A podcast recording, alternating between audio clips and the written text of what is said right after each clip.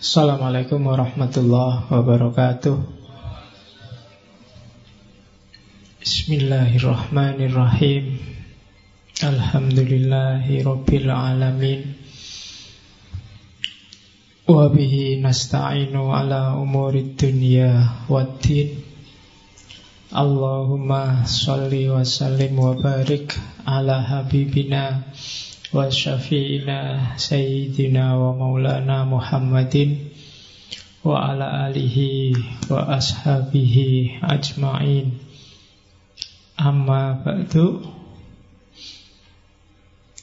Bismillah, mari kita lanjutkan ngaji filsafat kita untuk sesi bulan ini, ideologi alternatif.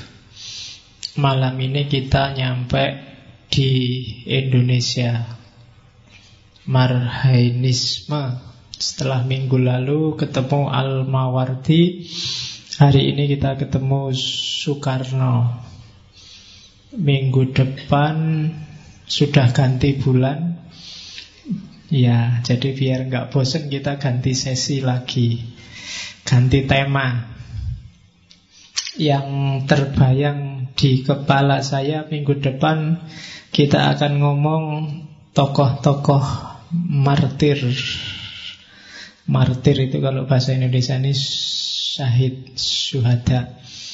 Yang muncul di kepala saya 4 orang. Nggak tahu nanti realnya siapa saja, tapi sementara yang ada, yang pertama jelas mbahnya filosof Sokrates.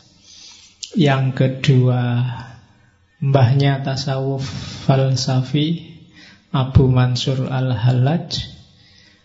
Yang ketiga ke Indonesia kita akan ketemu Syekh Siti Jenar. Dan yang keempat saya masih ragu-ragu, tapi yang muncul orang kontemporer, ya golongannya termasuk martir juga, yaitu Ismail Faruqi. 4 orang martir, semoga bisa kita temui bulan depan setelah sesi politik selesai. Setelah itu Ramadan kita istirahat dulu, ambil nafas. Ya, tidak harus kemurungsung, pelan-pelan. Oke, bismillah. Ya, pengetahuan dikumpulkan dikit demi sedikit, tidak harus diapalkan, dipahami, syukur-syukur ada buahnya. Buahnya ilmu itu yo antara lain tulisan. Tapi yang lebih penting dari itu adalah kemanfaatan individual dan sosial. Tapi nomor satu yo individual dulu. Bereskan dulu dirimu secara individu. Syukur-syukur nanti bisa nyumbang orang lain dan masyarakat dan lingkungan sekelilingmu. Nah, jadi biar tiap minggu ngaji ini gak cuma dapat apalan dan wownya pikiran-pikiran tokoh besar, tapi dari satu sesi kayak gini kalian ambil satu aja hikmah untuk hidupmu sendiri, jadi pedoman. Nggak harus diposting di WA atau di Facebook, tapi ada manfaatnya. Itu bagi saya lebih manfaat. Kita bareng-bareng, saya juga nyari, nggak harus kalian. Kadang-kadang jangan salah, di depan kayak gini mungkin lebih banyak improve-nya daripada asli teorinya. Tapi dikit-dikit kan kita dapat hikmah. Kadang-kadang saya ngomong kayak gini setengah-setengah ngantuk, wong capek dari pagi. Keluarnya apa juga kadang tidak kontrol. Tapi dari yang tidak kontrol itu kadang-kadang keluar sesuatu. Oh iya ya, pikiran ini ternyata bisa ditafsirkan gitu loh.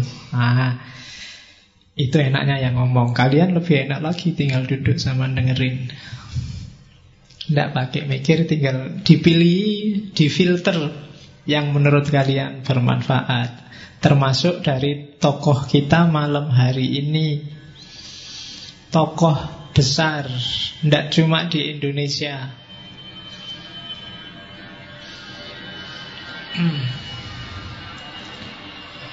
Masih ditunggu sebentar.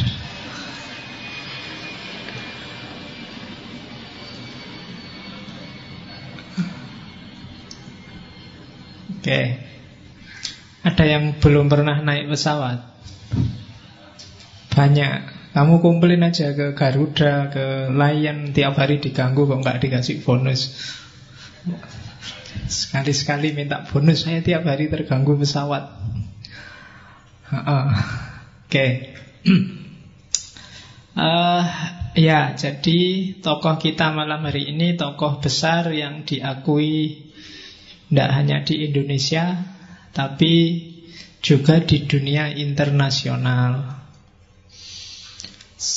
Sayangnya Soekarno ini tidak asli Indonesia, karena Indonesia lahir tahun 45, Soekarno lahir tahun 1902. Loh iya kan? Loh, asli Indonesia itu kan lahir ketika Indonesia ada. Wong dia lahirnya jauh sebelum kemerdekaan. Jadi kan dia tidak asli Indonesia. Jangan salah loh, kalau kalian jeli lihat sejarah, menteri-menteri di Indonesia itu yang asli Indonesia yang pertama itu Akbar Tanjung, yang tahun kelahirannya setelah bulan setelah kemerdekaan. Saya lupa bulan November. Sebelum itu kita tidak pernah punya menteri yang asli Indonesia. Semuanya kelahirannya sebelum 17 Agustus 45.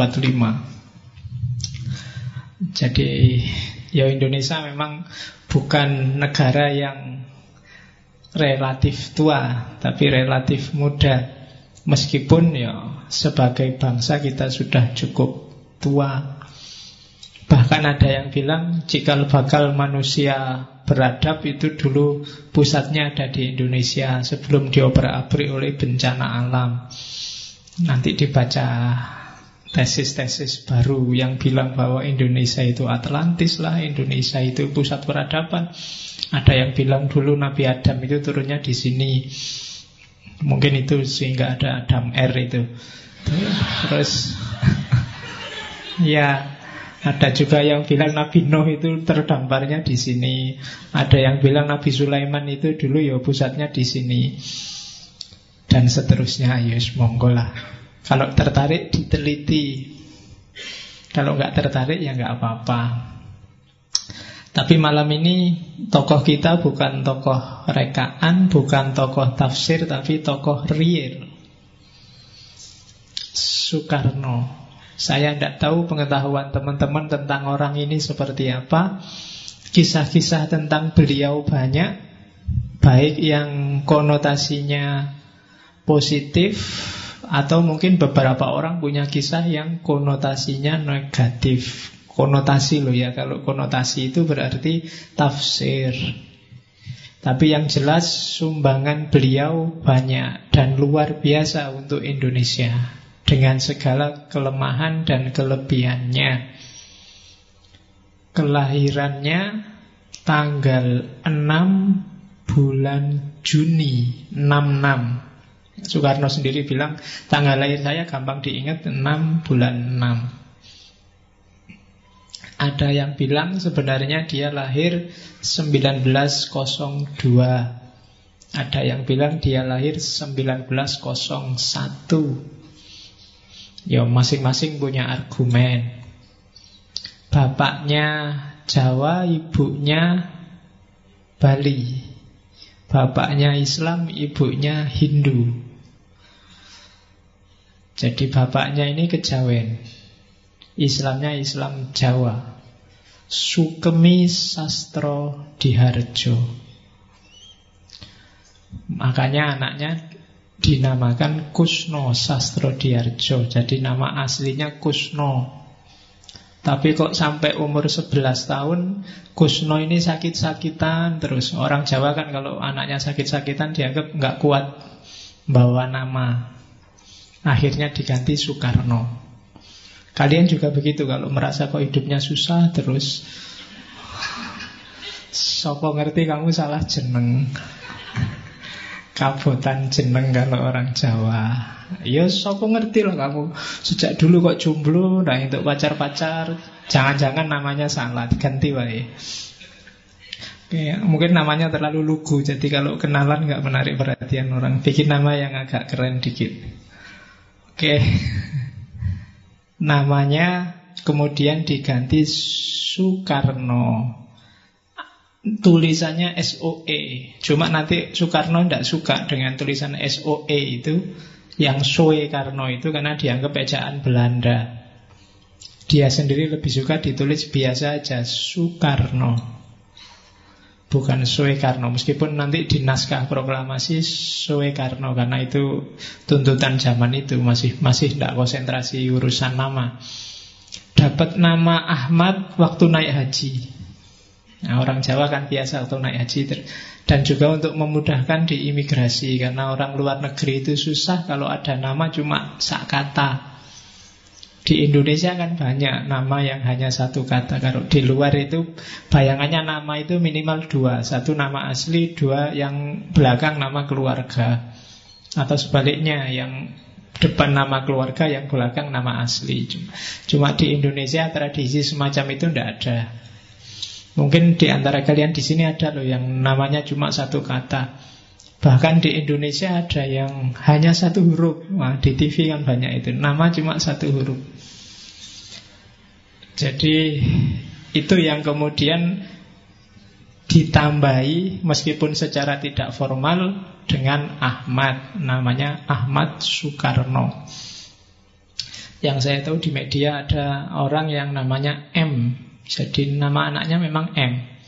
Kemarin ada bayi kembar 5, nama anaknya dinamai vokal A-I-U-E-O. Loh, ini tidak bohong, memang ada ceritanya. Jadi punya anak kembar 5, ya capek-capek nyari nama satu aja kan susah biasanya. Tanya-tanya kiai kesuwen, pokoknya biar gampang anaknya dikasih nama A-I-U-E-O. Biar lebih mudah kodenya. Kan kayak Maggie Z itu kan, Maggie Z berarti kakaknya, saudaranya 28, dia paling kecil. Yang paling besar Maggie A, Maggie B, Maggie C, sampai terakhir Maggie Z. Oke, kita lanjutkan. Soekarno waktu kecil ikut ayahnya di Tulungagung, Jawa Timur. Ikut kakeknya di Tulungagung, terus ikut ayahnya pindah ke Mojokerto. Dari Mojokerto terus dia lulus sekolah, dititipkan di temennya ayahnya, namanya Haji Umar Said Cokro Aminoto. Disitulah dia mulai meletik, mulai kenal tokoh-tokoh pergerakan zaman itu, Sarekat Islam, kenal Agus Salim dan kawan-kawan, kenal tokoh-tokoh cikal bakal pergerakan Indonesia di situ, termasuk tokoh PKI, termasuk tokoh Islam. Itu gurunya tokoh zaman itu adalah Cokro Aminoto. Kapan-kapan kita bahas orang ini karena Cokro Aminoto punya ide yang agak original tentang sosialisme Islam. Oke. Dari Surabaya nanti dia terus kuliah di ITB. Makanya terus dia kos di Bandung. Setelah di ITB inilah dia mulai aktif ikut organisasi politik. Kalau di Surabaya dia sudah ikut Young Java. Di Bandung dia mulai merintis ikut organisasi yang nanti melahirkan PNI, Partai Nasional Indonesia. Kemudian gara-gara PNI inilah nanti dia dipenjara, dipindah-pindah, termasuk di Bandung ada penjara Sukamiskin. Nah, dari situ waktu sidang Soekarno bikin pidato yang luar biasa yang judulnya, untuk pledoinya, Indonesia Menggugat. Setelah itu dia dipenjara, dibebaskan, dipenjara lagi, dibuang ke Flores. Kemudian dipindah ke Bengkulu. Sampai tahun 42 kemudian ketika Jepang masuk dia dibebaskan. Jadi lama dipenjara. Baru setelah itu dia ikut pergerakan-pergerakan, termasuk beberapa lembaga yang dibentuk oleh Jepang untuk persiapan kemerdekaan, termasuk BPUPKI dan PPKI. Dan kalian nggak perlu tak ceritain, mesti sudah ngerti. Sampai puncaknya 17 Agustus 45. Di Di situ dia jadi presiden. 3 bulan kemudian 10 November geger di Surabaya. Terus banyak kasus sampai kemudian ibu kota pindah ke Jogja, semacam-macam, kalian pasti sudah ngerti yang gitu-gitu. Sampai tahun 65 dia geger-gegeran gara-gara konflik dengan Partai Komunis di Indonesia. Dan ceritanya sudah kalian lihat di film-film, nggak perlu saya detailkan. Soekarno dikenal luar biasa, tidak hanya di dunia politik, sebagai manusia dia juga luar biasa. Menikah sampai 9 kali, anaknya 10. Menikah 9, anaknya 10. Itu berarti sulungnya lebih dari 1. Terus apalagi ya, istrinya 10 itu waktu dia di Surabaya, anaknya Cokro Aminoto ditaksir, dinikahi. Waktu kos di Bandung, ibu kosnya ditaksir. Ya, lo kan terus dinikahi. Dinikahi juga. Terus pokoknya dia terkenal karena memang wajahnya agak ganteng, orangnya juga ngomongnya enak dan pinter. Sudah ganteng, pinter, modalnya besar, uangnya banyak, mesti banyak yang suka. Kebalikannya kalian. Oke. Loh yo kan, kamu kan kebalikannya, sudah ndak ganteng, ndak pinter, ndak sugih. Oke, ngerokok lagi. Terus jadi itu selama dia jadi presiden, banyak sekali dia dicoba untuk dibunuh. Ya biasa, orang besar itu kan memang banyak yang tidak suka, banyak yang ngincer, banyak yang tabrakan kepentingan. Kalau catatan pengawalnya dan banyak diakui orang, ya sekitar 7 kali dia coba dibunuh. Tapi katanya Megawati yang anaknya ya bisa sampai 23-an kali percobaan pembunuhan untuk Soekarno. Meskipun nanti kemudian ya dia kalah oleh penyakit. Jadi sebelum PKI memberontak bulan Oktober itu, sejak Agustus Soekarno ini sudah mulai sakit. Ginjalnya agak tidak beres. Dan itu sakit ini berlanjut sampai 5 tahun dan akhirnya beliau meninggal tahun 70. Jadi 5 tahun. Jadi memang sejak awal sudah sakit. Berarti umurnya lahir tahun 1901, meninggal tahun 70, sekitar 69. Kalau 62 berarti sekitar 68. Jadi itu Soekarno. Yang saya ingat, Soekarno ini selain pernah diancam pembunuhan, dia juga pernah dijebak dengan video porno. Jadi ada, saya lupa namanya, agen CIA itu yang belakangan dia bongkar rahasia bahwa CIA itu pernah bikin video porno dengan aktor yang mirip Soekarno. Kemudian dicarikan lawan main yang artis juga mirip, agen dari Rusia. Terus disuruh main film porno. Rencananya film ini mau disebarkan untuk menjatuhkan Soekarno, tapi tidak jadi. Dan dibongkar kemudian. Di antara alasan tidak jadi, ya sebenarnya macam-macam, tapi alasan yang menurut saya menarik adalah Soekarno ini orang Jawa, dan bagi orang Jawa itu dia kayak raja. Dan raja itu di Jawa, semakin banyak perempuannya, dia semakin disegani oleh rakyatnya. Jadi semakin tinggi statusnya. Jadi kalau semakin kita tunjukkan bagaimana petualangan dia dengan perempuan, semakin rakyatnya bangga. Rojoku ternyata lelaki sejati. Jadi khawatir akhirnya nggak jadi disebarkan film itu. Tapi ini memang sudah dibikin. Loh, kalau di Jawa kan gitu. Raja kok enggak punya selir malah diketawain. Harus banyak istrinya. Jadi kalau dia nikah bolak-balik itu ya enggak apa-apa. Itu bukti bahwa dia memang raja sejati. Oke, dan itu antara lain ancamannya. Ya meskipun ancaman-ancaman yang lain banyak. Malam ini kita nggak akan sibuk dengan perjuangannya Soekarno, kisah-kisah revolusionernya. Kita akan menjelajahi konsepnya yang lumayan genuine, marhainisme. Jadi marhainisme ini dasar kehidupan kita sebagai bangsa Indonesia hari ini.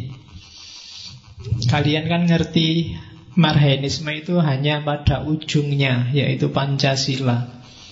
Tapi sebelum ada Pancasila, sebelum lahir dasar negara, termasuk Undang-Undang Dasar 45, di balik itu ada ideologi yang dibangun pelan-pelan oleh Soekarno, namanya marhainisme.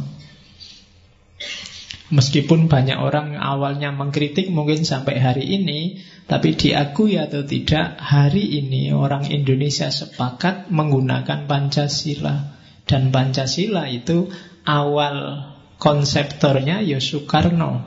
Dan Soekarno itu punya visi, punya ideologi namanya marhainisme. Jadi harusnya kalian orang-orang Indonesia ngerti apa itu marhainisme, biar lebih mudah untuk memahami kemana sih sebenarnya Pancasila itu mau bergerak. Ya, pelan-pelan. Jadi hari ini kita belajar Soekarno muda, karena Soekarno itu ada Soekarno muda, Soekarno tua. Soekarno muda itu pemikir, Soekarno tua itu politikus. Meskipun nanti di beberapa konsep dia terjebak oleh idealismenya sendiri, sehingga beberapa kali dia blunder secara politik. Yang jelas ngomong Soekarno, jangan lupa 4 karakter pemikirannya Soekarno yang sangat kuat. Yang pertama, kesatuan. Jadi Soekarno ini sangat mendewakan bahwa kita harus bersatu.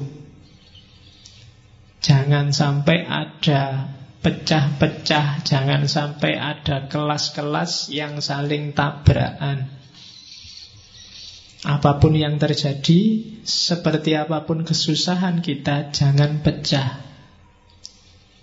Itu yang pertama, sangat jelas di pikiran Soekarno. Yang kedua, anti-imperialisme. Jangan sampai ada penjajah dan penjajahan, dan jangan mau dijajah. Itu visi. Jangan mau dijajah berarti Indonesia harus merdeka. Jangan sampai ada penjajahan berarti harus peduli dengan kapanpun dan dimanapun kalau ada fenomena penjajahan. Baik penjajahan secara fisik, psikis, ekonomi, budaya, dan macam-macam. Itu ciri kedua dari Soekarno. Ciri yang ketiga, sosialisme. Sosialisme itu berarti keberpihakannya tidak pada elit, keberpihakannya tidak pada penguasa, tapi pada rakyat. Kesejahteraan bareng-bareng. Beda sama yang kemarin model teokrasi, atau sebelumnya model fasis, atau model otoriter gaya Hitler. Dan yang terakhir, nasionalisme. Jadi rasa dekat, rasa memiliki pada negara, itu nasionalisme. 4 ini ciri utama pemikirannya Soekarno. Kalian cari dimanapun gagasan-gagasannya, tidak akan lepas dari 4 ini, dengan segala retorikanya. Jadi dia pemersatu, kesatuan, anti-imperialisme, sosialisme, nasionalisme. Itu 4 ciri dari pikirannya Soekarno. Ini harus diingat-ingat. Basis teorinya, nah Soekarno ini rajin baca, jangan salah. Dan berbagai bahasa dia kuasai, termasuk bahasa asing. Itu syaratnya. Siapapun di sini yang bercita-cita jadi orang besar, ya harus rajin baca. Saya sering ngasih nasihat teman-teman, rajinlah baca. Sehari mungkin bacalah 1, 2, 3, 4 bab buku kalau sempat. Yo kalau sekarang akrabmu sama HP, yo HPmu kasihlah materi-materi yang penting yang mungkin kapan-kapan kalian buka untuk dibaca. Yo biar HP ada manfaatnya dikit lah. Daripada tiap hari buat jempol di WA, kerjaannya kan kamu mesti jempol. Ada orang ngomong apa dijempoli. Kalau di Facebook kamu nge-like, ya kan? Di-like, dijempol, kamu capek tiap hari like dan jempol. Yo HP-nya dipakai yang lain lah. Banyak yang penting, sekarang lebih gampang. Kalau dulu kan harus buku, sekarang kamu tinggal download lah. Yo saya yakin di sini banyak yang rajin download, meskipun kalau baca masih minim. Ya rapopo lah, yang penting ada rajinnya, meskipun cuma rajin download. Ya, jadi basis yang menarik, basis teori yang nanti menarik Soekarno untuk merumuskan teori-teorinya, itu yang jelas Marxisme nomor 1, dan Karl Marx nomor 1 dan Marxisme. Marxisme itu pengembangan ajaran Karl Marx oleh beberapa tokoh. Yang saya tahu Karl Kautsky yang kedua dari Jerman dan Bakunin dari Rusia. Itu banyak disebut di tulisan-tulisannya Soekarno. Kalau Karl Marx jelas, yang banyak masuk ke Soekarno adalah materialisme historis dialektis. Ini di mana-mana di kuliah-kuliah sudah disebut, tapi saya heran banyak yang masih belum terlalu paham. Jadi materialisme kalau di Marxisme, di sosialisme itu bukan kok terus suka pada yang materi-materi, bukan kok terus cewek materi, bukan kok yang materi. Materialisme itu lawannya idealisme.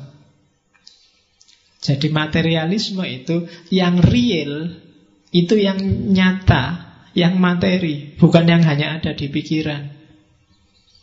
Jadi materialisme itu bukan kok suka pada materi, tapi orang yang punya pandangan bahwa kenyataan yang sejati itu yang sifatnya material.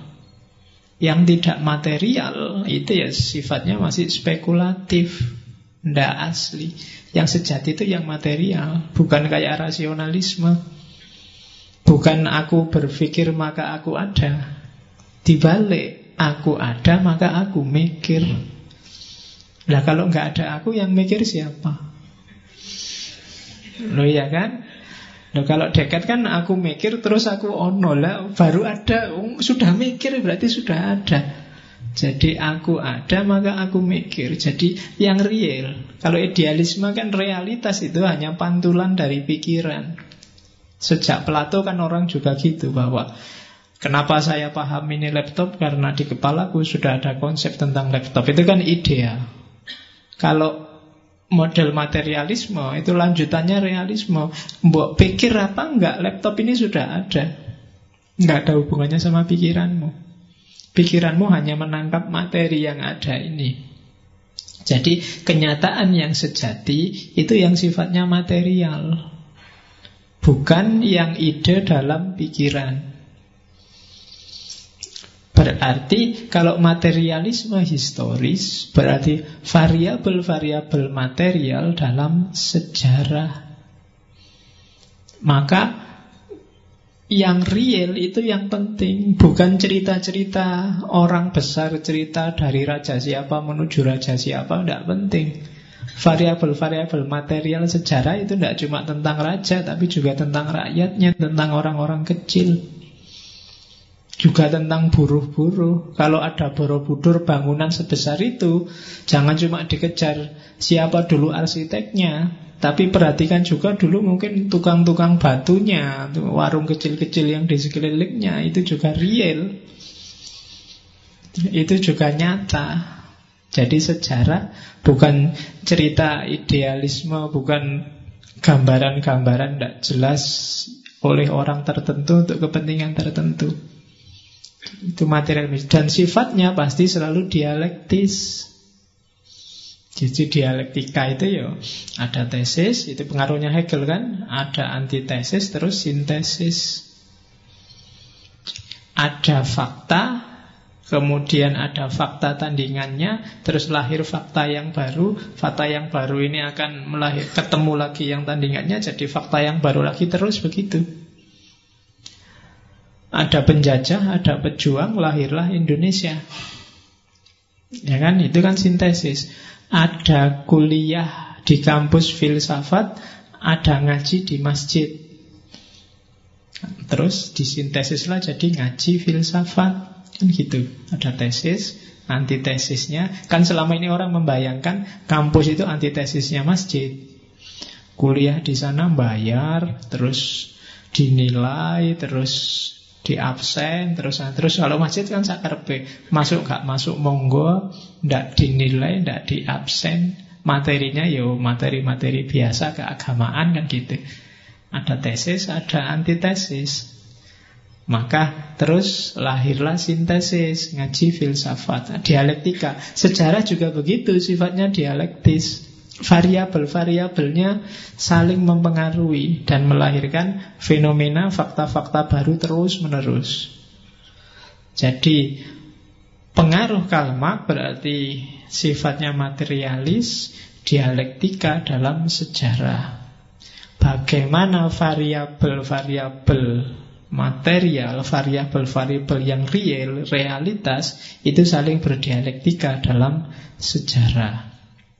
Jadi tidak satu arah kayak kemarin misalnya model khilafah yang teokrasi itu kan satu arah. Dari khalifah, dari pemerintah, terus apa yang diberikan pada rakyat. Nah, kalau dialektika, ya rakyat ya ikut main, pemerintah ya ikut main, kemudian berdialektika terus-menerus melahirkan kemajuan-kemajuan yang baru. Nah, itu Karl Marx. Oke, terus Karl Marx juga banyak dikritik. Di antaranya model Kautsky. Kautsky itu nanti yang memelopori lahirnya sosialisme demokrat. Karena kalau murni ikut komunismenya Karl Marx, negara harus bubar. Pada akhirnya ada masyarakat tanpa kelas. Dan itu pasti tidak cocok sama Indonesia zaman itu versinya Soekarno. Maka Kautsky ikut masuk. Dari Marxis yang revolusioner jadi sosialis yang evolusioner. Dari situ lahir visi sosialisme Indonesia. Terus Bakunin. Kalau Bakunin ini pelopornya anarkisme sebenarnya. Cuma bagi Bakunin, perjuangan proletar itu ya. Proletar itu kan kalau definisinya makan kaum buruh yang tertindas. Dan itu kondisinya agak beda sama kaum petani. Kondisinya mungkin agak beda sama pedagang-pedagang kecil.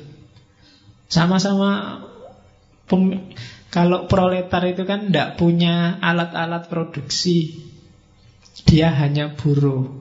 Makanya dia tertindas. Beda sama petani, pedagang kecil-kecil. Ini dia punya alat produksi. Kadang ya punya sawah, ya punya warung. Tapi sistem yang bikin dia tertindas. Jadi konsep proletar nggak masuk. Karena proletar itu punya alat produksi. Nggak punya alat produksi. Sementara petani, pedagang kecil itu dia punya alat produksi. Nanti dari Bakunin diambillah oleh Soekarno konsep Marhaen. Bukan lagi proletar. Jadi bukan lagi buruh. Yang masih buruh yo, yang punya majikan terus dia tidak punya apa-apa, hanya nunggu gaji kayak pegawai negeri. Pegawai negeri itu proletar. Loh iya kan? Tidak punya andalan apa-apa, hidupnya mengandalkan digaji. Alat-alat produksi dia nggak pegang. Sementara kalau petani, kalau pedagang itu kan dia pegang alat produksi, tapi sistem distribusi yang tidak rata bikin dia sengsara. Nah, problemnya di situ. Dari situ nanti Soekarno meramu konsep khas yang namanya Marhaenisme. Oke, kenapa Soekarno ngambil sosialisme, ngambil Marxisme, bukan yang lain, dan hampir semua tokoh pergerakan zaman itu coraknya sosialis, kecuali yang beberapa agama. Hatta punya sosialisme juga. Bahkan dia punya konsep ekonomi sosialis. Nanti Sultan Syahrir punya sosialisme kerakyatan dan lain-lain. Termasuk Soekarno yang punya marhenisme. Jarang yang suka dengan demokrasi yang liberal. Katanya Soekarno, demokrasi liberal ketika warga dibebaskan suka-suka kamu mau apa, mau ngomong apa.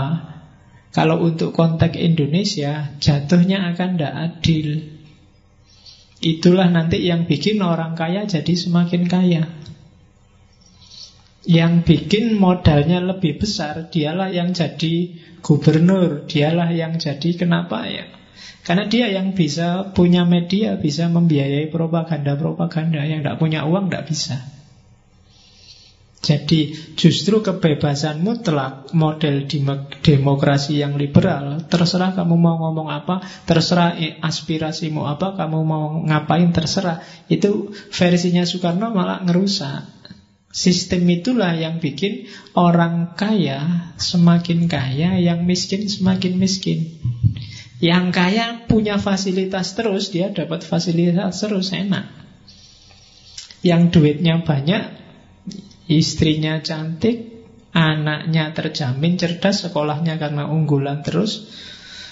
Nanti cucunya juga terjamin lagi, semakin besar perusahaannya. Nanti perusahaan yang kecil-kecil milik orang kampung dibeli, kemudian ya habis sudah. Yang kaya semakin kaya, miskin semakin miskin. Jadi Soekarno dan kawan-kawan tidak suka demokrasi liberal. Dan dia juga ngalami ternyata sepanjang yang dia alami, kalau itu tahun 50 sampai 58 itu kan banyak sekali jatuh kabinet parlementer. Jadi kabinet siapa jatuh, kabinet siapa jatuh. Karena orang banyak partai dan setiap partai menyuarakan aspirasinya sendiri-sendiri, tidak iso kompak, malah rusak negaranya, katanya Soekarno. Mungkin kayak hari ini, silahkan bikin partai dengan syarat tertentu. Semakin banyak partai kan kita semakin sumpek. Paling senangnya kalau pas pilihan, itu pun kalau ada serangan fajar. Ya kalau enggak juga enggak dapat apa-apa partai-partai itu. Apa sih untungnya? Kan lihat partai itu kan kayak lihat sepak bola. Kalau mereka menang kita senang, tapi kita juga enggak dapat apa-apa. Kalah kita sumpek, ya tetap enggak dapat apa-apa. Kayak lihat sepak bola itu loh, kalah ya kalah, menang ya menang, wah alhamdulillah menang, tapi kan yang dapat hadiah sana, yang dapat bonus sana, kamu nggak dapat apa-apa. Oke, jadi kalau lihat politik di TV-TV nggak usah diambil hati, anggap aja nonton sepak bola. Boleh bela klub siapa, tapi nggak usah diambil hati, kalah ya kalah, menang ya menang, gitu aja, daripada kamu kegeran wong ya ora entuk apa-apa. Oke, jadi katanya Soekarno, ndak, jangan demokrasi yang liberal deh. Nanti malah menyusahkan. Setiap orang kapasitasnya beda-beda, nggak sama. Oke, dari situ maka dia mencetuskan marhenisme. Marhen itu aslinya nama orang.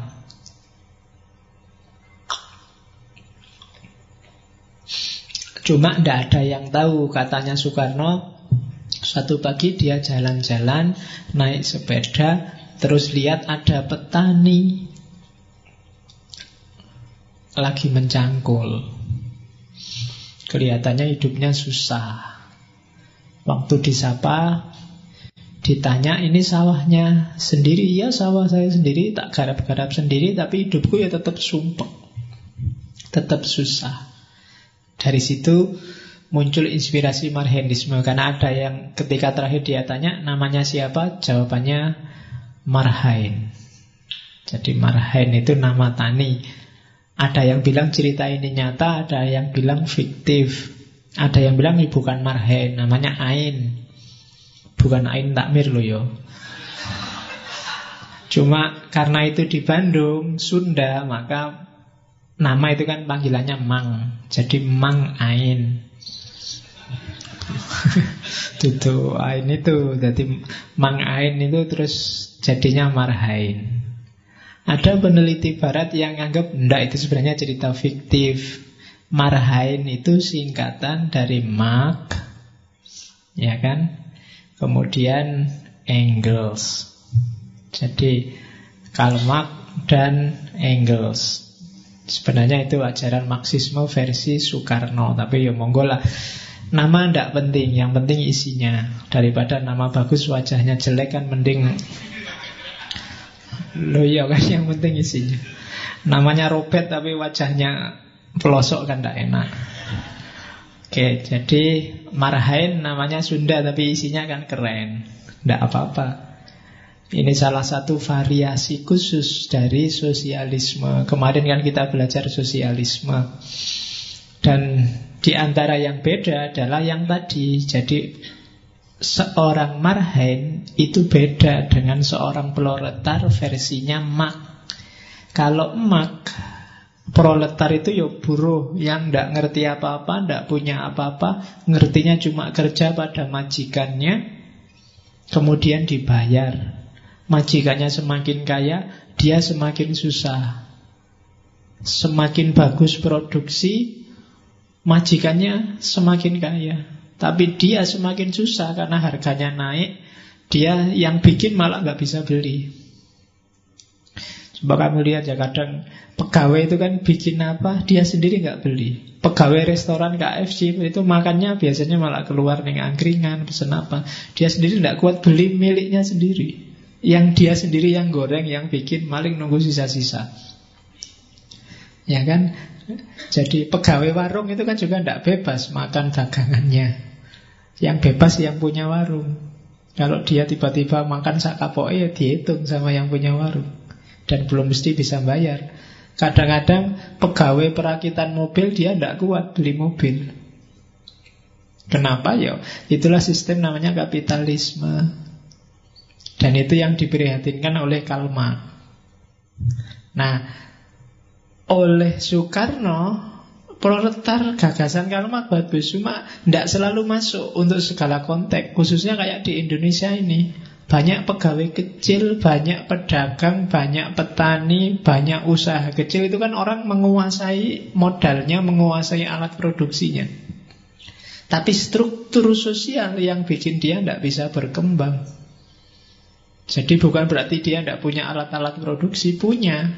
Tapi alat produksi yang dia miliki tidak produktif untuk menjamin kehidupannya.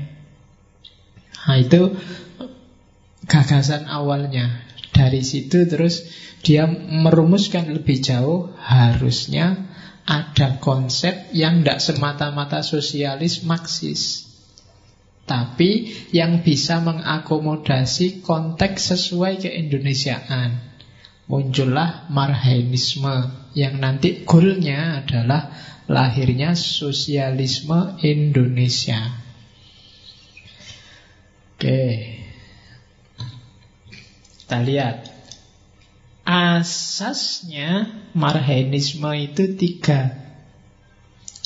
Yang pertama sosionasionalisme, yang kedua sosiodemokrasi, yang ketiga, ketuhanan yang Maha Esa.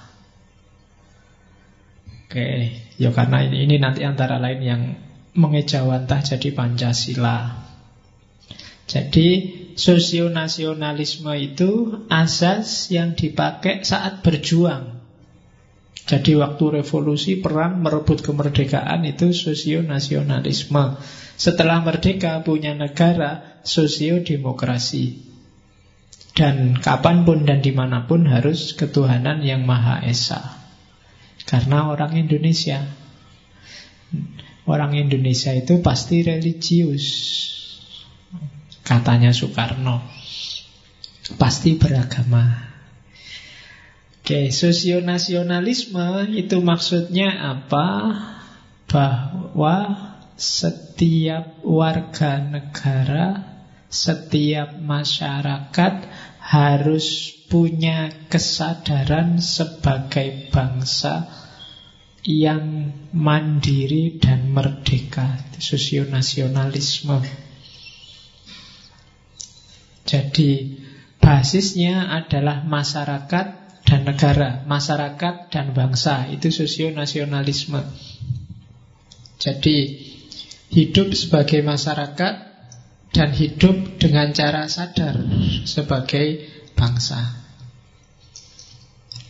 Terus itu di era perjuangan. Jadi perjuangan dilakukan untuk menyadarkan masyarakat tentang identitas kebangsaannya. Kamu harus sadar loh, kamu itu orang Indonesia. Itu pertama-tama. Kalau nggak ada ini, Indonesia nggak akan wujud. Jadi versinya Soekarno, pertama-tama kesadaran nation, kesadaran kebangsaan harus muncul di tengah masyarakat. Terus ya, dan juga berarti sadar juga setiap orang, bangsa-bangsa yang lain juga punya kesadaran yang sama. Jadi menghargai diri sendiri dan menghargai juga kebangsaannya orang lain. Hari ini kan banyak yang kehilangan kesadaran ini, kesadaran keindonesiaan. Mungkin ketutup banyak kesadaran yang lain. Mungkin kesadaran kepartaian, kesadaran keorganisasian, kesadaran banyak.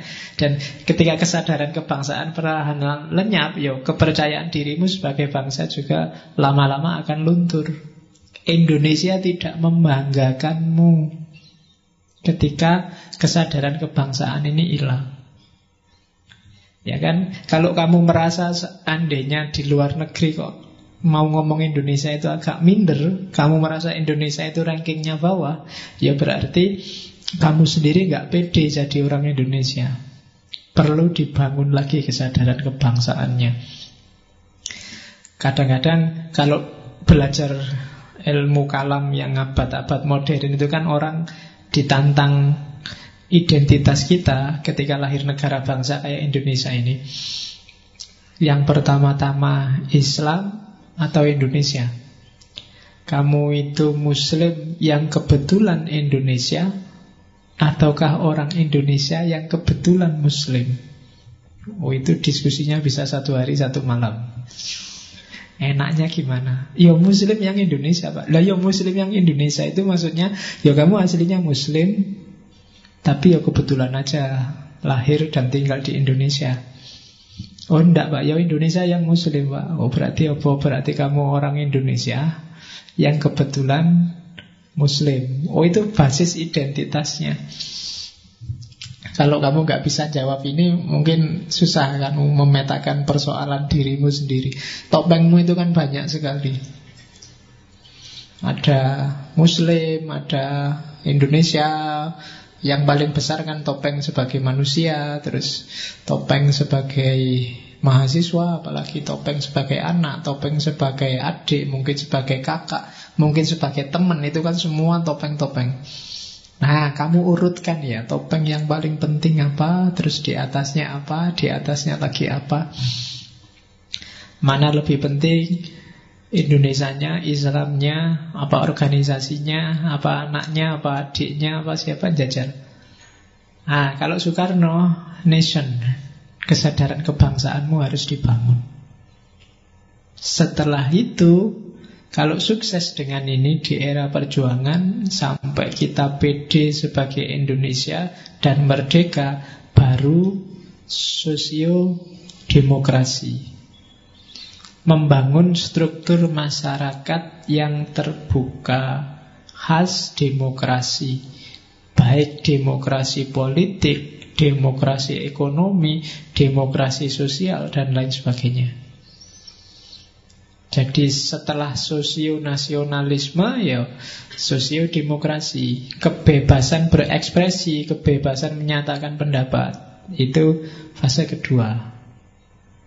Jangan dulu ngomong kebebasan kalau belum merdeka sebagai bangsa. Jangan dulu ngomong silahkan melakukan apa aja kalau kita sendiri hakikatnya masih dijajah. Ya kan? Silahkan beli mobil merek apa aja boleh. Padahal ya adanya hanya merek itu aja. Itu kan nggak usah ngomong dulu bebas. Onone mongkui. Bebas itu kan ada banyak pilihan, kemudian kita milih salah satu. Kalau pilihannya hanya itu dan kita hanya disediain itu, berarti ya belum bebas. Kita masih diatur oleh yang menyediakan. Nanti ini kalau didiskusikan terus, lahirnya kesadaranmu bahwa sebenarnya kita secara ekonomi, secara budaya masih dijajah. Jadi seolah-olah kamu bebas. Wah, saya bebas loh Pak, mau milih organisasi apa aja, tapi hanya disediain itu aja. Saya bebas milih merek motor apa aja, tapi yang tersedia hanya itu aja. Oh, produsennya hanya memproduksi itu dan kamu tidak bisa memproduksi sendiri. Itu alamat bahwa sebenarnya kita masih banyak dijajah. Sosiodemokrasinya masih belum full. Oke, dan yang terakhir, ketuhanan yang Maha Esa. Apapun yang dilakukan, apapun yang dikerjakan dalam konteks kehidupan bernegara, jangan lupa basisnya adalah, jiwanya adalah jiwa ketuhanan. Jadi orientasinya nggak sekedar horizontal, tapi juga vertikal, ke atas. Itu khasnya Indonesia, katanya Bung Karno. Nasionalis, demokrat, tapi juga religius.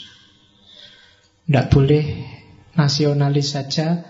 Kalau nasionalis saja jatuhnya nanti fasis, totaliter kayak Hitler. Tidak boleh demokrasi saja, nanti jatuhnya akan liberal kayak tadi. Dia mengkritik demokrasi liberal. Yang mengkontrol agar tidak jatuh ke liberalisme, tidak jatuh ke fasisme adalah religiusitas, prinsip-prinsip moral keagamaan. Jadi Sukarno sudah jauh mikir ke sana. Jadi marhenisme dibangun di atas 3 pilar. Yang pertama sosialisme, tapi yang nasionalis. Ini yang membedakan nanti dengan komunis. Kalau komunis, titik akhirnya bukan nation, tapi masyarakat tanpa kelas. Dan masyarakat tanpa kelas itu tidak mungkin kalau di Indonesia. Ketika dipaksa dijalankan secara real, mungkin kayak negara-negara Rusia zaman dulu, akhirnya juga jatuh. Terus demokrasi, cuma demokrasi yang tidak liberal. Dan baik nasionalisme maupun demokrasi harus dijiwai oleh semangat religiusitas. Oke, itu yang khas dari Sukarno. Meskipun kalau Sukarno ceramah tidak kayak saya, dia ceramahnya berapi-api. Cuma tidak mungkin Sukarno menjelaskan kayak saya, kelemak-kelemak ini orang. Dan jelas none mesti sambil semangat dan kalian jadi gairah. Kalau kayak gini kan kalian cuma oh itu toh. Kalau sama Sukarno bisa jadi teriak-teriak. Oke, itu kelebihannya Sukarno dan kekurangan saya. Oke. Yo tergantung audiennya nih. Audiennya kalian yo cukup ngene wae. Terus kita lihat sekarang nasionalisme. Apa sih nasionalisme di mata Sukarno itu? Kayak sejak tadi kok nasionalis. Jadi nasionalisme itu satu iktikad keinsafan. Itu bahasa sekarang agak aneh. Kalau sekarang kalian ngomong insaflah itu agak tidak enak ya. Insaflah, keinsafan rakyat, keinsafan kita semua. Bahwa kita ini satu bangsa. Itu aja. Jadi ketika aku berhadapan sama kamu, ndak usah mikir kamu orang mana, kamu Jawa, apa Sumatera, apa Kalimantan, ndak. Kita sama-sama Indonesia. Jadi minna wa minhumnya itu minnanya ini nanya Indonesia. Bukan nah yang mana lagi, pokoknya Indonesia. Kita Indonesia, jadi ada dikotominya Indonesia dan bukan Indonesia. Itu namanya rasa nasionalis. Jadi kesadaran, keinsafan itu kesadaran. Katanya Pak Karno, cara untuk membangkitkan kesadaran kebersamaan itu yang pertama adalah Ingatlah masa lalu kita yang indah. Di masa lalu itu kita jaya, mulai Sriwijaya, Mojopahit sampai kerajaan-kerajaan terakhir Mataram, itu kan kita luar biasa. Itu nenek moyang kita loh, sama, baik yang pelaut maupun bukan pelaut ya. Kalau lagu kan yang disebut hanya orang pelaut. Mungkin karena yang nyanyi, yang bikin lagu orang-orang pesisir, mungkin orang-orang pedalaman, mungkin bukan nenek moyang kita, bukan orang pelaut. Nenek moyang kita orang petani, nenek moyang kita mungkin yang lain.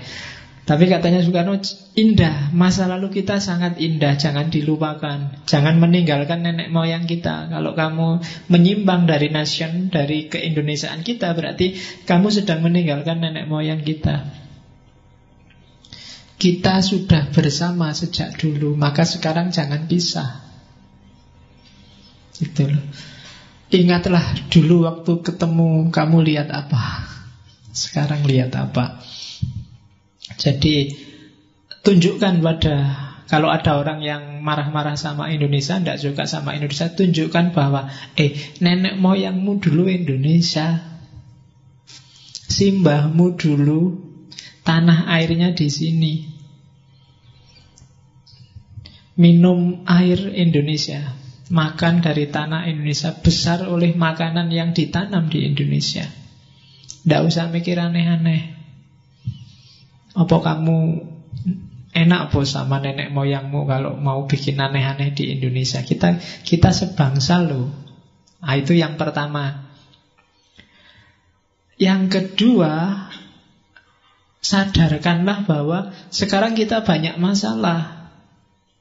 Indonesia ini PR-nya banyak, problemnya banyak, kok malah mau kamu tinggal.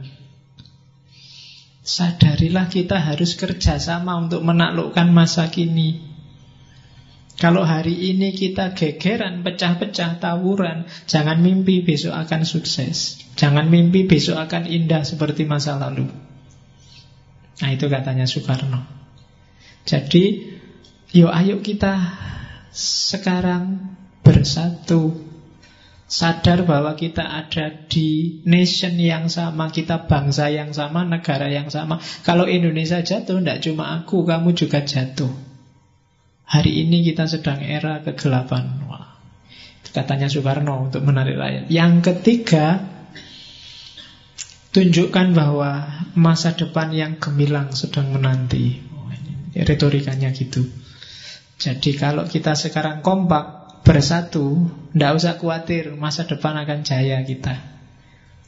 Kita akan kuat. Yang bikin kita lemah hari ini adalah kita saling jegal, kita tidak kompak. Yang ada di pikiran kita adalah keuntungan versi kita, kebaikannya Indonesia versi kita, sehingga kita tidak mau ngalah sama orang lain yang mungkin punya konsep sendiri. Jadi katanya Sukarno, mari kita sadarkan seluruh orang Indonesia bahwa dia adalah orang Indonesia. Caranya yang pertama, tunjukkan bahwa sejak dulu, sejak nenek moyang kita, kita disatukan di Indonesia. Sadarkan bahwa hari ini kita banyak masalah. Kalau kita tidak kompak, tidak bersatu, kita akan tercerai-berai, bubar. Tunjukkan bahwa kalau kita kompak bersatu, di depan kita akan jaya. Tidak hanya bisa mengagumi masa lalu dan mengagumi orang lain yang jaya, tapi kita sendiri juga pasti bisa jaya. Sejarah sudah membuktikan kita jaya. Zaman dulu banyak negara-negara superpower, Sriwijaya, Mojopahit, Singosari. Singosari itu padahal hanya kota kecil kalau di Malang. Itu hanya sekarang semacam kecamatan lah kalau di Malang. Tapi waktu jadi kerajaan, satu-satunya yang gak bisa ditaklukkan oleh Kubilai Khan, Singosari. Kubilai Khan itu menaklukkan 2/3 dunia. Tapi nyampe Singosari cuma dihapus sidok sama orang-orang Singosari. Loh ya kan? Dibohongi habis-habisan dan kalah, melarikan diri balik kucing ke negaranya. Dan mungkin keahlian kita di situ. Jadi tanpa harus perang, wis kalah dhewe lho. Jadi banyak Mojopahit kan juga begitu, kita tangguh. Oke, jadi itu nasionalisme. Ini harus bangkit dulu. Modal kehidupan kita sebagai Indonesia yang paling dasar adalah nasionalisme. Kalau ini hilang, wassalam. Makanya kemarin waktu Zaskia Gotik dianggap melecehkan Pancasila, itu kan banyak yang bereaksi. Ya lumayan, itu menunjukkan masih banyak yang punya nasionalisme. Oke, ya mungkin pahalanya Zaskia Gotik di situ, menunjukkan bahwa orang Indonesia itu masih nasionalismenya masih lumayan. Karena kalau dilihat dari DPR dan kawan-kawan, kelihatannya kan sudah mulai luntur, tapi justru yang mancing nasionalisme malah Zaskia Gotik. Ya kan? Loh, kalau kamu lihat DPR kan malah sebel jadi orang Indonesia. Ah, Indonesia kan selalu begitu. Tapi begitu lihat Zaskia Gotik, wow, Indonesia dilecehkan kan gitu. Jadi itu pahalanya Zaskia Gotik besar berarti. Oke, mengingatkanmu untuk tidak melecehkan Pancasila. Terus, nah, 3 aspeknya apa nasionalisme itu? Yang pertama, secara politik jangan sampai kita didominasi oleh bangsa asing di level apapun. Jadi kita punya identitas sendiri, kita punya jati diri sendiri, tidak harus ikut yang lain. Dan identitas jati diri kita sudah terbukti berabad-abad sukses, kecuali waktu kita tidak kompak. Suksesnya Belanda menjajah, Jepang menjajah, itu kan sebagian besar kan karena kita tidak kompak. Masih pecah-pecah, yang di dalam gegeran. Mataram itu jatuh karena Amangkurat II yang mulai keteteran melawan saudara-saudaranya, kemudian mengundang Belanda masuk, sampai kemudian pecah jadi Jogja dan Surakarta. Kalau tidak kayak gitu, mungkin kayak Belanda, Portugis dan kawan-kawan susah masuk. Jangan dikira meskipun mereka sudah membawa senjata api, membawa mesiu, kalau perang di wilayahnya orang itu mesti menang. Ya karena kita aja yang tidak kompak. Buktinya apa? Waktu orang Jawa ngamuk, ya pontang-panting Belanda, Pangeran Diponegoro. Padahal itu perang cuma 5 menit, 1825 sampai 1830. Iya kan? Mulai jam 6 lebih, setengah 7 sampai setengah 7 lebih 5. Jadi 5 tahun perang Diponegoro itu Belanda rugi habis-habisan loh. Hati-hati sama orang Jawa yang ngamuk. Loh ya kan, itu belum orang Aceh yang ngamuk, belum orang Minangkabau yang ngamuk. Itu pontang-panting. Hanya saja kita tidak kompak. Satu-satunya cara kan untuk ngatasi ngamuknya warga lokal kan diadu sama mereka sendiri. Itu kelemahannya. Jadi di aspek politik harus mandiri, jangan mau didominasi, dihegemoni oleh konsep apapun dari manapun yang tidak selalu cocok sama jati diri kita. Kemudian aspek sosial, kalau bahasanya Bung Karno, sosial politik. Jangan mau dieksploitasi secara ekonomi. Jadi ya ketika ada penjajahan itu kan kita dieksploitasi habis-habisan. Jadi imperialisme itu, penjajahan itu sebenarnya ujung dari kapitalisme. Kenapa Barat itu menyebar kemana-mana untuk jajah? Sebenarnya karena kejenuhan sistem kapital. Karena kapitalisme itu kan modelnya modal yang kaya semakin numpuk, dan modal ini kan harus diputer. Kalau diam aja ya tidak ada gunanya. Ketika di negaranya sendiri perputaran ini sudah nggak dimungkinkan lagi berkembang, ya nyari tempat yang lebih prospek. Datanglah dia awalnya ke negara-negara kecil. Jadi awalnya penjajahan itu kan sebenarnya nggak semata-mata jajah. Pertama dia ingin dagang. Kemudian setelah dagang biasanya untuk bisa masuk, biasanya mendukung blok-blok tertentu. Misalnya ada raja, ada oposisinya, dia milih nanti pro oposisinya apa pro rajanya untuk membereskan oposisi. Setelah dikasih izin, dibangunlah benteng-benteng, tujuannya untuk dagang. Nah, untuk mengamankan perdagangan ini, terus biasanya didatangkan pengawal-pengawal. Kalau Belanda dulu VOC. Disinilah mulai. Ketika ada militer masuk, pengawal-pengawal masuk, mulailah penjajahan. Dimulailah militerisme di situ dan terjadilah perang-perang. Jadi awalnya memang politik, ingin melakukan eksploitasi ekonomi. Maka secara sosial politik harus hindari eksploitasi ekonomi. Yang ketiga kultural. Secara kultural jangan lupakan kepribadian, budaya, kebangsaan kita. Budaya itu manifestasi fisiknya, manifestasi mentalnya kepribadian, keindonesiaan. Itu dulu yang sering diajarkan. Zaman saya dulu ada P4. Saya tidak tahu zamanmu masih ngalami itu. Mungkin sudah enggak. Kalian kan paling lahirnya tahun 90-an. Iya, 90-an saya sudah pacaran itu. Oke, zaman itu. Ya mau anggap wis tua ini. Oke, jadi nasionalisme itu secara politik jangan dijajah oleh bangsa asing.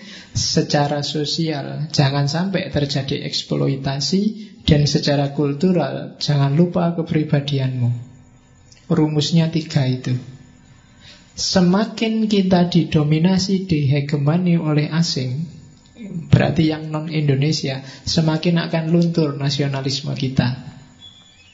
Semakin kita tereksploitasi secara ekonomi, semakin mudah nasionalisme hilang. Kalau kebutuhan perutnya nggak terpenuhi, itu juga susah untuk ngomong nasionalisme. Mikir makan aja nggak nyampe, apalagi nasionalisme. Ya kan? Jadi harus beres dulu. Terus yang ketiga kultural, identitas, kepribadian. Semakin kita lupa dengan kepribadian kita, yes, semakin nasionalisme hanya jadi jargon, jadi slogan. Maka politik, sosial politik dan kultural harus beres. Nah, gerakannya sekarang. Tadi kan konsepnya. Konsepnya, kalau tahapnya, kalau Soekarno ada 3. Yang pertama tahap nasional demokratis, yang kedua tahap sosialisme Indonesia, dan yang ketiga tahap masyarakat dunia baru. Ada yang hilang, ini modifikasi juga dari Marxisme, dari tahapannya Marxis.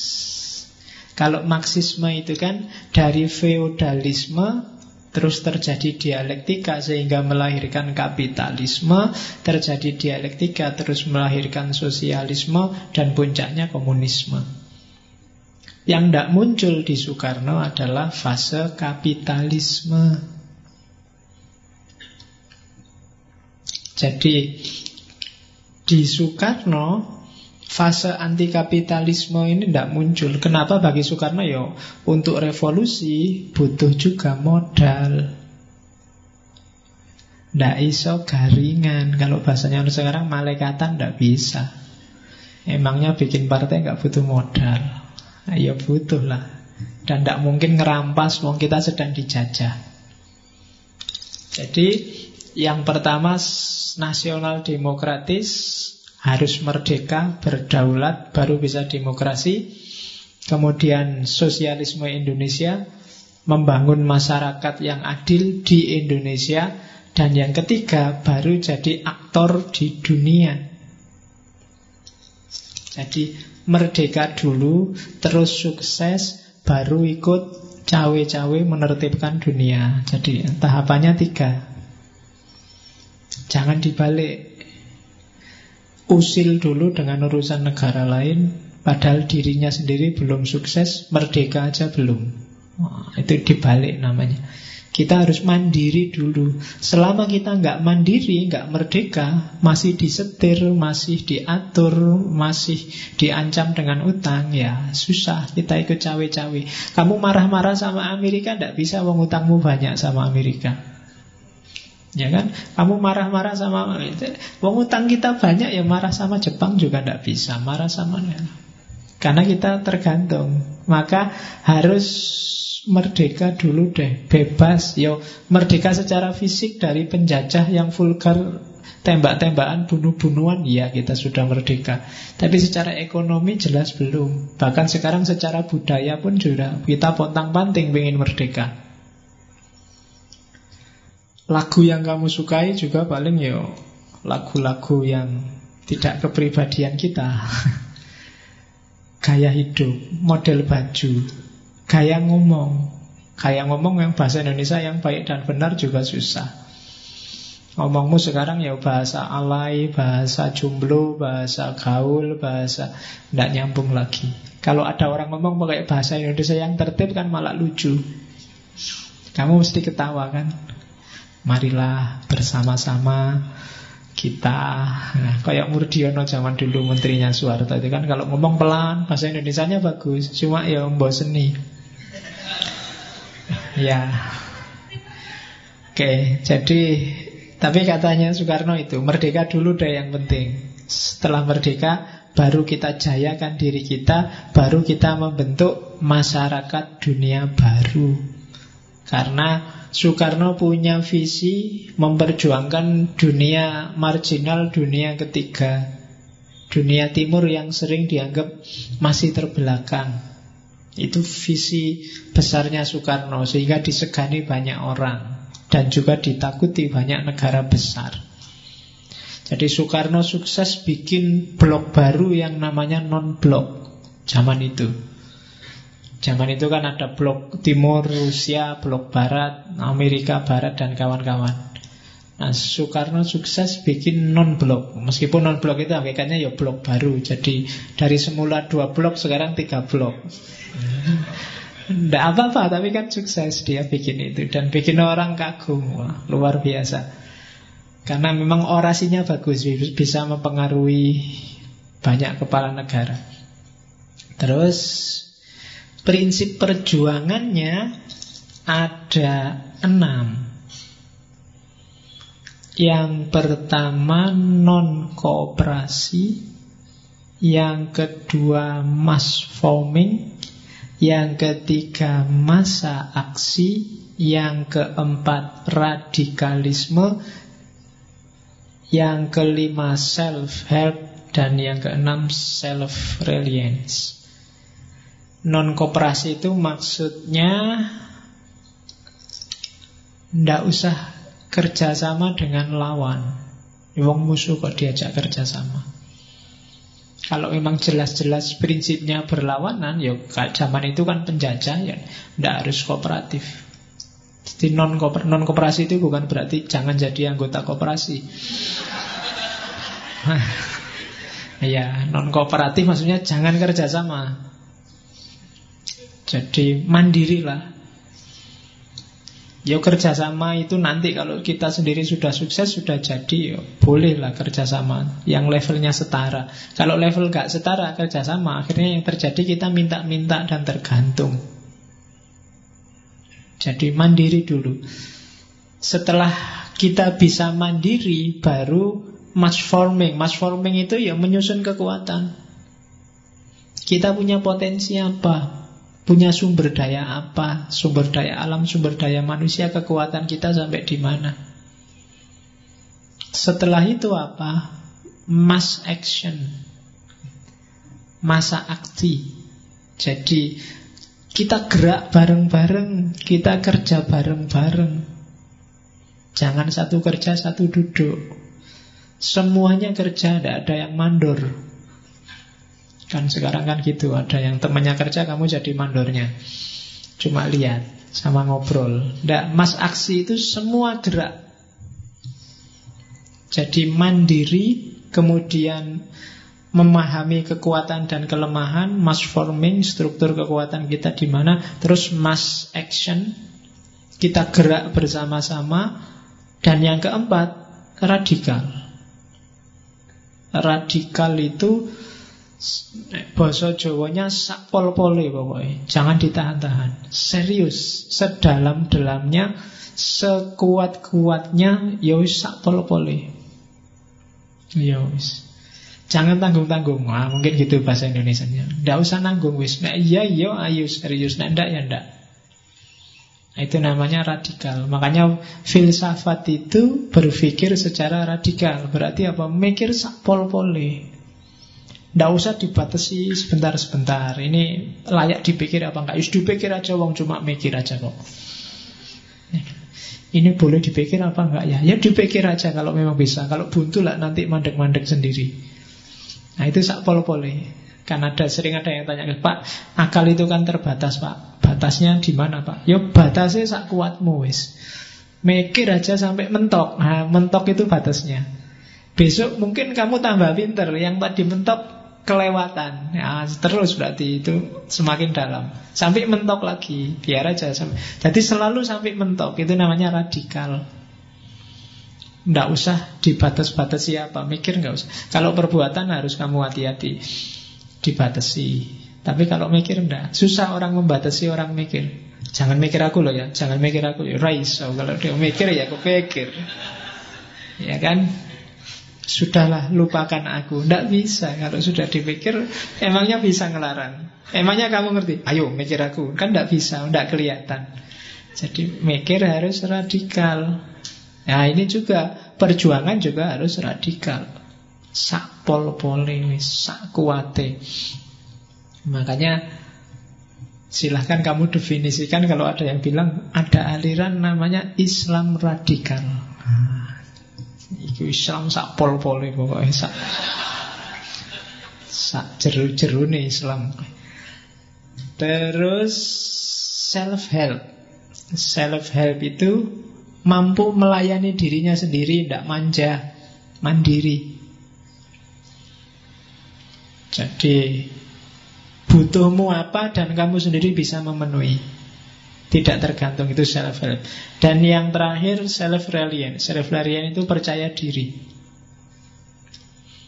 Semakin kamu tidak percaya diri sebagai bangsa Indonesia, ya semakin tidak bisa radikal, tidak bisa pol, semakin tidak bisa gerak bersama, semakin kekuatanmu lemah dan tergantung. Maka harus percaya diri.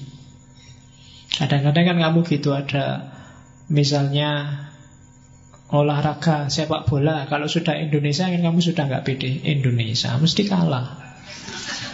Kan selalu gitu. Sekarang bulu tangkis saja dulu pede, sekarang tidak pede. Nice. Indonesia mesti kalah, wah tidak bisa dipercaya. Nah kan gitu. Jadi Indonesia itu kalau sepak bola menang juga tidak ngerti kok bisa menang ya. Heran sendiri. Apalagi kalah. Kalau kalah memang wajar. Jadi sebentar lagi bulu tangkis juga gitu. Loh kok bisa menang, biasanya kalah. Nah, itu berarti apa? Tidak punya self-reliance, tidak punya kepercayaan diri. Itu prinsip. Jadi non-kooperatif, mass forming, massa aksi, radikal, self-help, dan self-reliance. Terus pengembangan konsepnya ini yang dipakai Jokowi. Tadi kan marhaenisme, akhirnya dirumuskanlah di 3 konsep pengembangan. Yang pertama namanya Trisakti. Trisakti itu wujudkanlah Indonesia yang berdaulat di bidang politik, berdikari di bidang ekonomi, dan berkepribadian di bidang kebudayaan. Nah, Ini diucapkan enak, didengarkan enak, dijalankan susah. Ya, enak loh kamu baca, kan manduk-manduk mesti. Iya, kita harus berdaulat di bidang politik. Iya, tapi ngelakon ini susah. Bo, levelnya presiden kayak Jokowi aja, yo ambil nafas besar kalau ditanya gimana mewujudkannya. Jadi, apalagi situasi hari ini Indonesia kan tidak karu-karuan. Kita lihat aja mengelus dada itu, tidak tahu dadanya siapa. Jadi. Oke, jadi kita harus berdaulat di bidang politik, berarti mandiri, tidak diintervensi oleh siapapun. Kita rancang sendiri, kita implementasikan sendiri, dan akibatnya enak atau susah kita tanggung sendiri. Sekarang banyak orang merancang, menjalankan, kalau sudah nyampe di level akibat terus podo lari, tidak mau tanggung jawab. Terus berdikari. Ini berdikari ini istilah khas di era Soekarno. Berdikari itu singkatan dari berdiri di atas kaki sendiri. Jangan pakai kakinya orang lain. Berarti apa? Mandiri secara ekonomi. Bisa mencukupi dirinya sendiri. Tidak ada bantuan asing pun bisa. Tidak harus ngimpor pun kita bisa mencukupi. Itu namanya berdikari. Selama kita masih butuh asing, masih butuh yang di luar kita untuk memenuhi kebutuhan ekonomi, berarti kita belum berdikari. Selama masih ada negara asing yang bisa nyetir, bisa ngatur-ngatur kita, yang kita tidak berani bantah, berarti kita belum berdaulat. Dan yang terakhir, kebudayaan yang kita produksi, yang kita hasilkan, itu berkepribadian khas kita. Budaya itu berarti cipta rasa karsa kita, itu khas Indonesia, bukan khas asing. Yang menurut kita baik dan atau buruk, indah atau tidak indah, itu gaya Indonesia. Gaya lokal. Syukur-syukur yang lokal bisa diterima di level global. Jadi logikanya jangan dibalik. Jadi globalkan ya yang lokal, tapi yang lokal jangan hilang. Untuk biar kita tidak tergilas oleh globalisasi. Globalisasi itu fenomena yang tidak bisa dihindari, tapi kalau bisa kita punya prinsip, punya kepribadian. Jadi kepribadian di bidang kebudayaan. Kalau enggak nanti Indonesia hilang. Nanti orang kesini bingung, ini Indonesianya mana? Arab ada, Barat ada, Indonesia sebelah mana yang Indonesia ya? Nah, nanti jangan-jangan gitu. Kenapa? Kita kehilangan kepribadian kita sendiri. Yang khas Indonesia enggak ada. Oke. Terus ini pengembangan selanjutnya, pengembangan konsep mandiri selanjutnya yang saya bilang tadi, Pancasila. Kalau Pancasila masih terlalu banyak, bisa diringkes jadi Trisila. Trisila itu yang tadi, sosionasionalisme, sosiodemokrat, dan ketuhanan yang Maha Esa. Dan tiga konsep ini kalau masih susah menghafalkannya, bisa diringkas jadi Ekasila, yaitu gotong royong. Kalau gotong royong aja tidak bisa ngafalin ya, Pancasila banyak yang tidak hafal, kadang keliru-keliru, tidak apa-apa wong 5. Ya diringkes saja jadi 3, Trisila ya. Kalau Trisila cuma 3, itu pun kalau masih susah, ya diringkes jadi 1, Ekasila. Kalau 1 juga masih susah, ya setengah lah, gotongnya saja atau royongnya saja ya. Jadi itu ya, nilai-nilai itu saling terkandung. Jadi Pancasila itu ringkesnya ya 3 itu. 3 itu ringkesnya 1. Jadi visi besarnya. Di balik gotong royong itu ada sosionasionalisme, sosiodemokrat, ada ketuhanan yang Maha Esa. Di balik tiga itu ada ketuhanan yang Maha Esa, kemanusiaan yang adil dan beradab, persatuan Indonesia, dan seterusnya. Ini pengembangan konsep dari Marxisme dirumuskan secara konseptual jadi Pancasila, Trisila, Ekasila. Oke, terus. Nah, dalam sejarah awalnya Marxisme ini diikuti oleh 3 partai. Yang pertama PNI, yang kedua Partai Kedaulatan Rakyat, dan yang ketiga ada partai judulnya Partai Indonesia. PNI lumayan panjang ceritanya, kalau PKR dan PI itu agak singkat. Tapi 3 partai inilah yang secara eksplisit menyebut asas partainya adalah Marxisme. Yo, belakangan ada partainya Sukmawati itu juga partai Marxis, meskipun di pemilu-pemilu terakhir kan kalah, sekarang hilang lagi. Ya, jadi Marxisme di era-era awal itu jadi basis dari 3 parpol ini.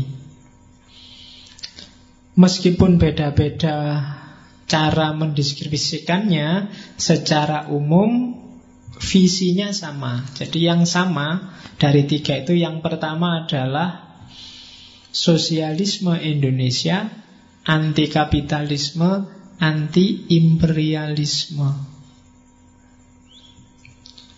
Jadi imperialisme itu yang saya bilang tadi, sebenarnya ujungnya dari kapitalisme.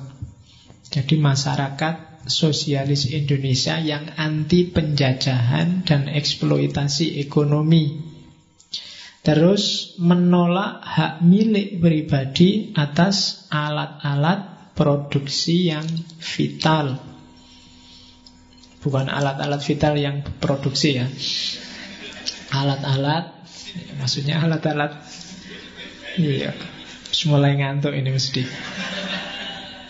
Jadi alat-alat produksi itu ya sumber daya ekonomi, kayak PLN, kayak irigasi yang besar, itu ya harus negara. Karena itu untuk hajat hidup orang banyak. Ya, jadi kepentingannya orang banyak, bukan dan itu hajat besar, bukan hajat kecil. Nah, listrik itu kan penting. Banyak kan BUMN itu kan rata-rata yang diopeni harus hajat-hajat besar. Jangan sampai dijual ke asing. Karena itu kepentingan orang seluruh Indonesia. Terus, ya kalau ngomong hajat kecil, Soekarno itu ceritanya pernah waktu pulang dari Vietnam di pesawat, dia kebelet pengen kencing. Jadi pesawatnya nggak ada tempat kencingnya. Akhirnya nyari lubang di pesawat. Ya, terus kebetulan ada lubang itu, terus dia kencing di situ. Cuma yang namanya pesawat, ada lubang kecil aja kan anginnya besar. Akhirnya kencingnya balik. Jadi ada cerita Soekarno, jadi satu-satunya presiden, kalau di internet kamu cari ya, satu-satunya presiden yang pernah mandi air kencing itu Soekarno. Itu yang bikin dia pinter. Oke, ya kan. Terus jadi alat-alat produksi yang vital, itu tadi ketemu vital lagi, harus jadi milik negara. Yang keempat, keinginan agar rakyat Marhaen memegang kendali pemerintahan. Jadi rakyat Marhaen itu bukan berarti terus hanya yang miskin saja tadi loh, tapi orang-orang yang punya visi Marhaenis, punya kepedulian pada orang kecil. Usahakan itu yang pegang kendali pemerintahan. Bukan orang-orang yang ambisius, yang mikir kebesaran dirinya sendiri atau kebesaran partainya. Ya meskipun ini sebenarnya bahasa-bahasa jargonal, setiap partai nanti akan bilang bahwa kita membelain rakyat. Ya rakyatnya ya anggota partainya sendiri. Terus mengusahakan agar lahir ciri masyarakat yang marhainis, yaitu gotong royong. Sama-sama makmur, sama-sama susah. Kalau memang susah, kalau bahasanya Soekarno, sama rasa, sama rata. Kita kalau susah ya susah bareng-bareng, kalau seneng ya bareng-bareng. Terus perjuangan menentang kapitalisme dan imperialisme, tidak cuma di Indonesia, tapi kalau bisa di seluruh dunia. Jangan sampai ada penjajahan dengan model apapun. Oke, jadi 6 itu konsep yang sama dari banyak partai yang platformnya marhainis. Nah, sekarang prakteknya. Jadi setelah tadi konsepnya, kemudian diadopsi oleh banyak partai, Soekarno sendiri nanti merancang praksis marhainismenya. Yo, karena dia presiden, maka konsep marhainisnya bisa diwujudkan dalam kenyataan. Yang pertama, di bidang politik, Soekarno punya visi untuk melakukan retooling. Jadi retooling itu dievaluasi ulang, yang rusak kalau bisa diberesin, didandanin ya didandanin, yang sudah nggak mungkin diperbaiki ya diganti. Itu namanya retooling. Jadi hari ini orang menyebutnya reshuffle. Jadi dicari mana yang masih fungsi, mana yang macet. Yang macet diganti, itu namanya retooling. Dan gak cuma menteri, tapi semuanya, termasuk DPR, Angkatan Darat, Angkatan Laut, Angkatan Udara, Polisi, semua di retooling untuk menyamakan visi. Karena negara itu kan kayak kapal. Kalau para awak kapalnya ndak punya visi yang sama, ya kapalnya bingung nanti, muter-muter ndak jelas kemana. Maka carilah orang-orang yang punya visi sama, atau paling enggak bisa diajak kerjasama untuk mewujudkan visi. Itu gunanya retooling. Maka Soekarno dikenal sering melakukan retooling. Kabinet itu kan sering gonta-ganti, dan itu kadang-kadang jadi blunder. Yang kedua, ini nanti yang juga secara nggak langsung jadi blunder. Tadi dia mengkritik demokrasi liberal. Untuk menghindari demokrasi yang liberal, dia ganti dengan demokrasi terpimpin. Ini yang saya bilang jadi blunder. Akhirnya apa? Tidak sadar pelan-pelan langkahnya jatuh agak mirip-mirip ke fasis. Nasionalisme yang berlebihan, yang jatuhnya totaliter. Apa-apa mau diatur sendiri. Nah, itu kelemahannya. Tapi itu karena saking cintanya mungkin dia pada Indonesia, dia tidak rela Indonesia jadi liberal, terus dia kasih alternatif tawaran demokrasi terpimpin. Oke, yo nanti dia punya banyak konsep untuk demokrasi terpimpinnya, meskipun beberapa kelihatan jadi blunder, termasuk membubarkan partai-partai yang tidak sevisi dengan dia. Dan penyederhanaan kepartaian dengan bikin undang-undang pemilu yang baru. Itu wajar kalau ini. Terus di bidang ekonomi juga begitu. Retooling alat-alat produksi dan alat-alat distribusi.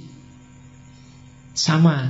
Jadi dicek lagi semua kebutuhan masyarakat apa, yang menguasai kebutuhan itu siapa, sudah cocok apa belum, apa yang harus dilakukan dan jangan dilakukan, dan seterusnya. Itu namanya retooling. Terus dasarnya pasal 33, kepentingan bersama, kepentingan negara. Kemudian sama kayak tadi, bahwa segala yang penting harus dimiliki oleh negara, termasuk itu di situ disebut yang terakhir itu hak eigendom. Hak eigendom itu hak mutlak atas tanah.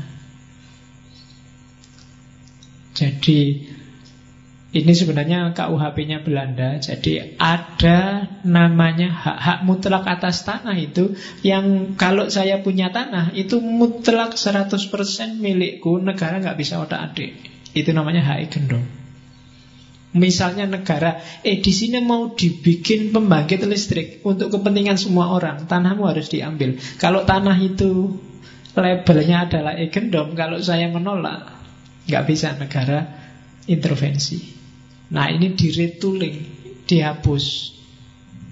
Zaman Soekarno, nggak boleh ada yang kayak gitu. Kalau negara butuh dan itu untuk kepentingan orang banyak, ya harus dikasih. Entah ganti rugi, entah ganti untung. Kadang-kadang kan ada yang diganti malah untung. Jadi itu namanya hak eigendom.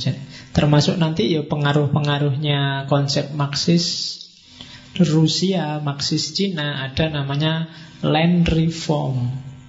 Land reform itu nanti yang memunculkan pemberontakan di mana-mana. Orang yang punya tanah mau diatur ulang. Orang maksimal punya berapa tanah, akhirnya yang sisanya dibagi-bagi, harusnya miliknya siapa dan seterusnya. Itu namanya land reform, reformasi tanah.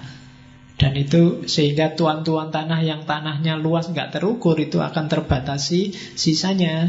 Nanti negara yang ngatur dikasih siapa. Ini yang bikin rame, bikin gegeran. Itu bidang ekonomi. Bidang sosial, ya kayak tadi, memantapkan 5 kesadaran. Kesadaran nasional, kesadaran bernegara, kesadaran berpemerintah, berangkatan perang, kesadaran sosial. Tujuannya apa? Parameternya apa? Semangat persatuan, semangat gotong royong, dan semangat, bahasanya Soekarno ini ya, holopis kuntul baris. Kuntul pakai U. Itu nama burung. Ya, jadi ya itu kerja yang sama rasa sama rata, itu holopis kuntul baris. Jadi ya kayak kuntul baris itu kan geraknya bareng.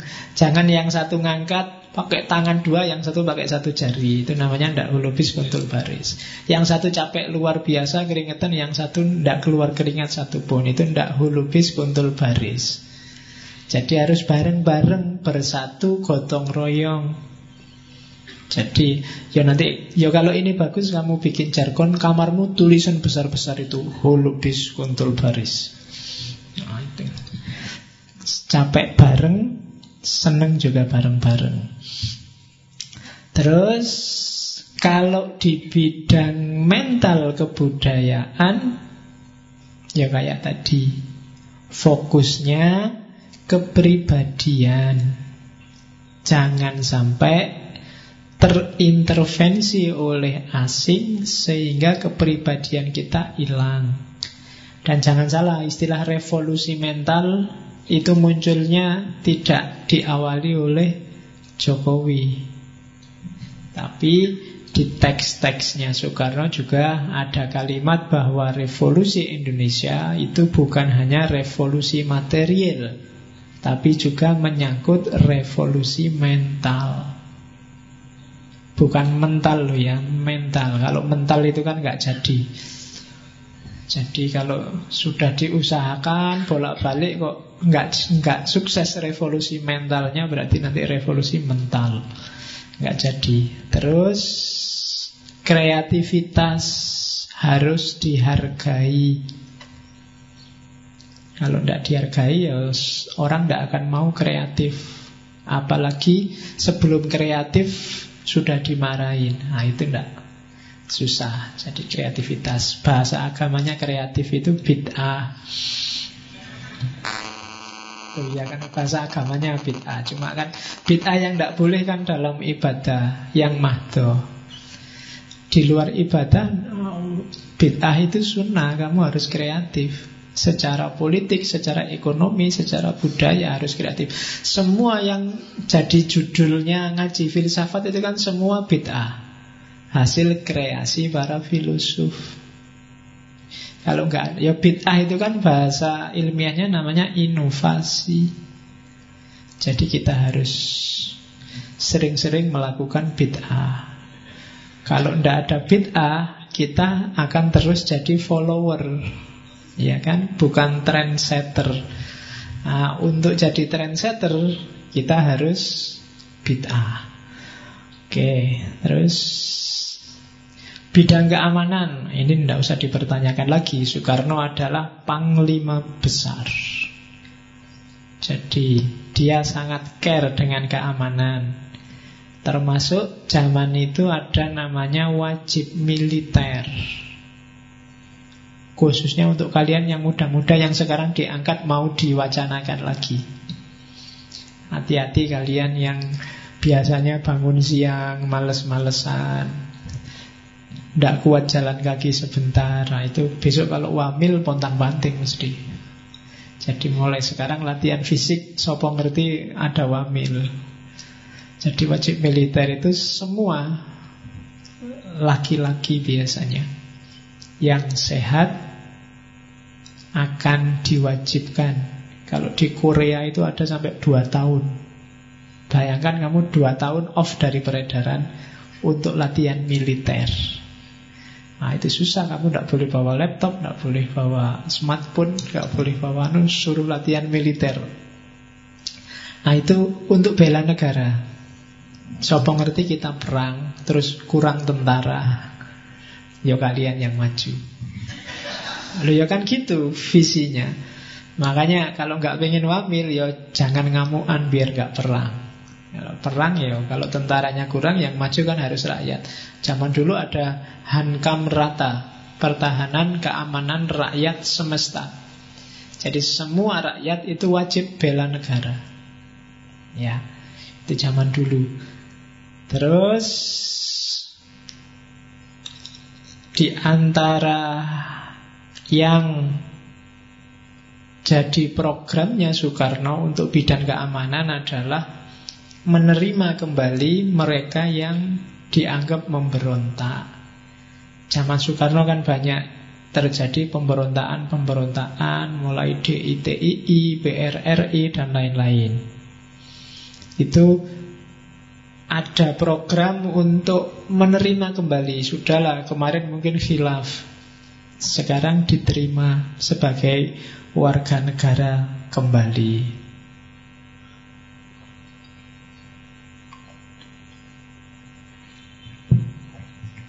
Nah terakhir, belum. Iya, ini istilah murni dari Soekarno, saya tidak bikin-bikin. Jadi waktu Soekarno tinggal di Flores, itu antar dia banyak baca buku-buku agama, beberapa kali nulis di tabloid, di majalah, khususnya yang terkenal di Panji Mas. Dan di situ dia, di antara gurunya adalah Ahasan yang tokoh persis itu. Jadi pikiran-pikirannya banyak. Yang paling terkenal adalah Islam Sontoloyo. Dia nulis Islam Sontoloyo itu dalam kasus, jadi satu ketika ada kasus pencabulan guru agama, ustadz, kiai pada santrinya. Jadi ada cerita begitu. Jadi ada seorang kiai yang kayak gini nih ngajar. Santrinya kan ada santri cowok, ada santri cewek. Menurut ilmunya kiai itu, tidak boleh saya ngajar santriwati kayak gini sebelum halal, karena bukan muhrimnya. Nah, biar saya bisa ngajar, tiap santri harus ijab kabul dulu, formalitasnya loh gitu. Jadi sama ustadznya ijab kabul. Kalau sudah ijab kabul kan tidak apa-apa kayak gini ngaji. Akhirnya, yo alasannya kayaknya ndak apa-apa, wong formalitas saja kok kan gitu.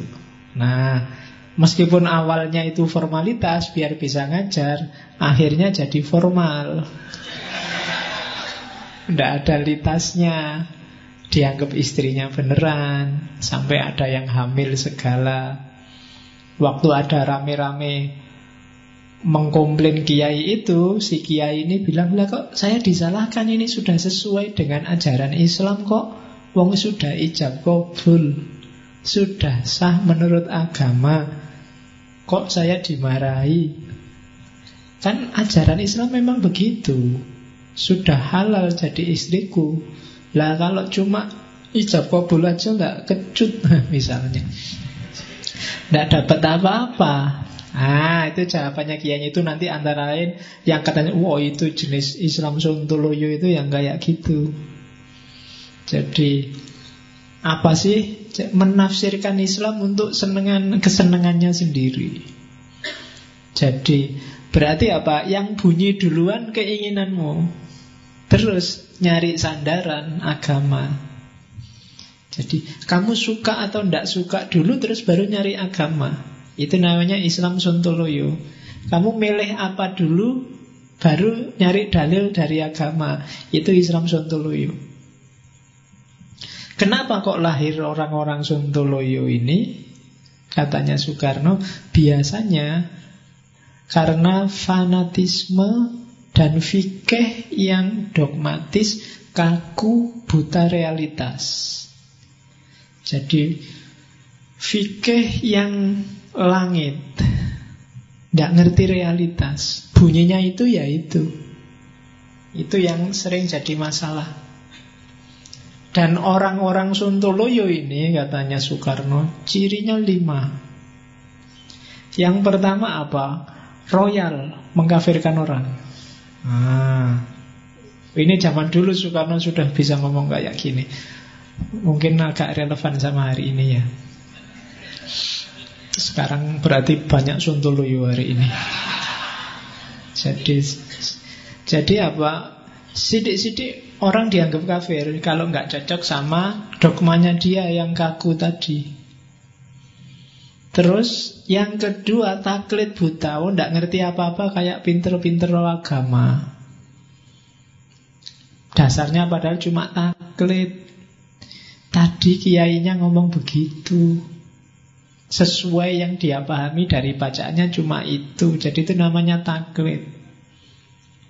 Yang ketiga, formalitas, mengutamakan formalisme fikih. Akhlaknya hilang, fikihnya saja. Ya memang secara fikih ya sah kan, tak ijab qabul kan sudah sah, mau tapain aja kan boleh. Wong sudah ijab qabul. Jadi cuma ya akhlaknya di mana? Santrinya jumlahnya berapa itu? Kalau ngajar santri 10 masa diijab qabul kabeh? Enggak boleh, harusnya paling banyak 4. Ya 4 tapi ganti-ganti mungkin ya. Setelah 4 yang ini dicerai ganti ijab qabul yang ini 4. Mungkin begitu. Dan itulah main-mainnya fikih. Itu kan kayak kemarin ada hadis apa? Kalau ada perempuan yang menolak suaminya, suaminya minta itu tapi perempuannya nolak, maka dia akan dilaknat oleh malaikat sampai pagi. Ya kan ada hadis kayak gitu. Nah itu kalau mau akal-akalan, caranya gimana biar tidak dilaknat oleh perempuan? Enggak, di rumah itu kasihlah gambar anjing.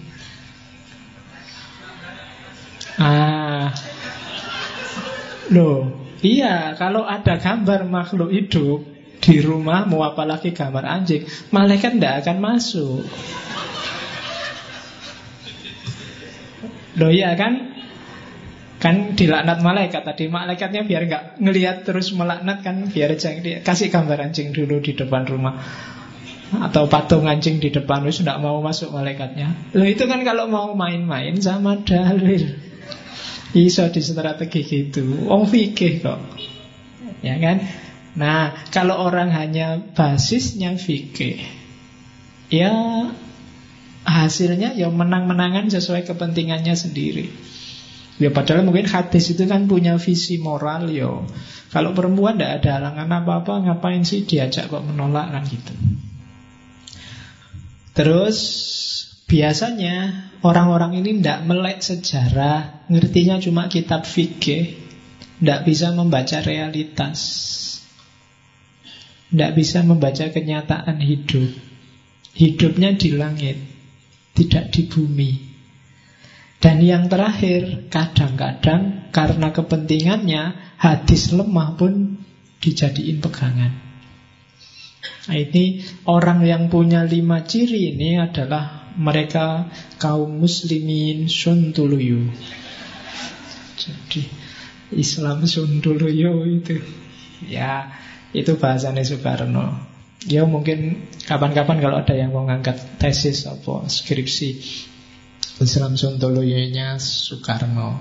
Ini nanti debat, dia sering debat sama Nasir. Karena visi keislamannya beda. Kalau katanya Soekarno, ya fikih itu harus didasarkan pada rasio. Yang pertama, rasio analitis.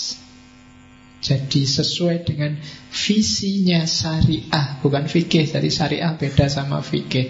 Itu rasio analitis dan rasio dialektis. Harus ngerti dinamika masyarakat, baru fikih bisa kontekstual sesuai dengan ruang dan waktu. Kalau kehilangan dua itu, ya akhirnya taklid buta, kaku. Kayak itu Islam suntuluyo. Itu saya ambil terakhir karena Soekarno itu punya visi besar zaman itu, karena ada 3 faksi. Kelompok agama yaitu Islam, kemudian kelompok nasionalis PNI dia dan kawan-kawan, dan yang ketiga kelompok komunis. Bagi dia ini variabel-variabel yang sama-sama Indonesianya, sama-sama sebangsa, setanah air, jadi nggak boleh ada yang disingkirkan.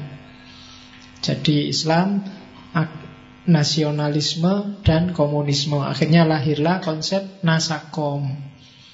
Meskipun konsep ini nggak jalan. Kenapa nggak jalan? Ya karena yang komunis nggak akan mau gabung sama Islam, yang Islam juga nggak akan mau ketemu sama komunis. Jadi akhirnya konsep itu nggak jalan. Mau nggak mau, karena dinamika pemikirannya yang cenderung Marxis, akhirnya Soekarno secara nggak sadar sering meminggirkan ideologi kanan. Termasuk ketika dia membubarkan Masyumi, membubarkan PSI, kemudian melarang mani kebu, dan seterusnya. Itu kan ideologi-ideologi kanan. Jadi karena memang dia visinya visi kiri. Apalagi ketika dia matok demokrasi yang terpimpin, apa-apa harus sesuai visinya dia.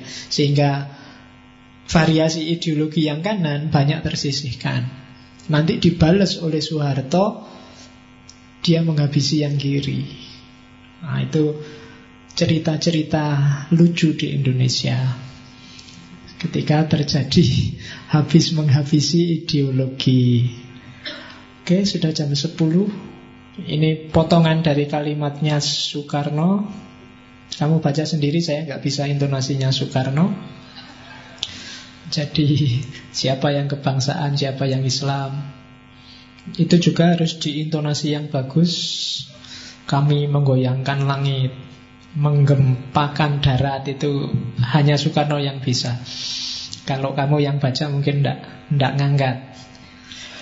Oke, ya jadi apalagi saya, wis orang angkat belas.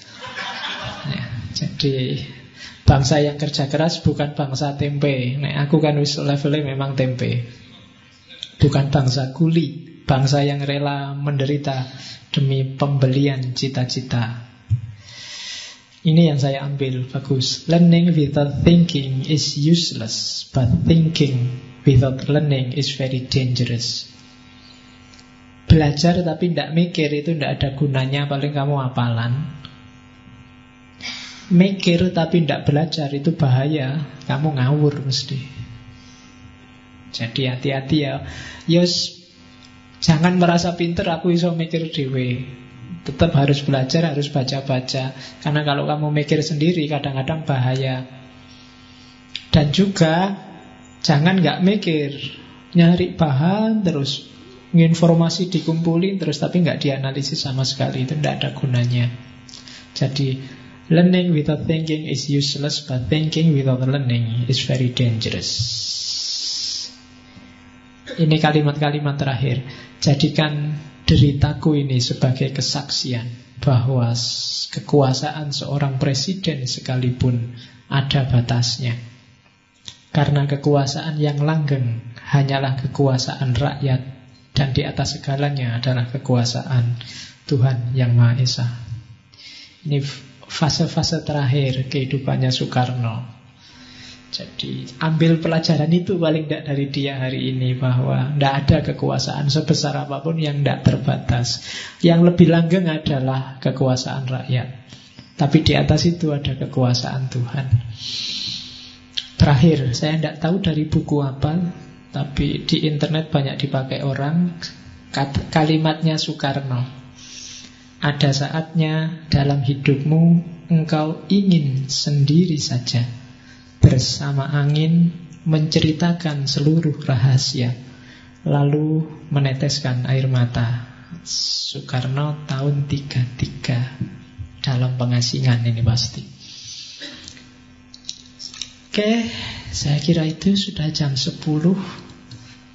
Itulah marhainisme, basis filosofi kehidupan di Indonesia, kehidupan kenegaraan di Indonesia yang melahirkan Pancasila. Oke, politik alternatif sudah selesai. Bulan depan kita akan bertemu para martir, para syahid. Sokrates, Al-Halad, Syekh Siti Jenar, dan Ismail Faruqi. Saya akhiri sekian. Kurang lebihnya mohon maaf. Wallahul muwaffiq, wallahu a'lam bissawab. Wassalamualaikum warahmatullahi wabarakatuh.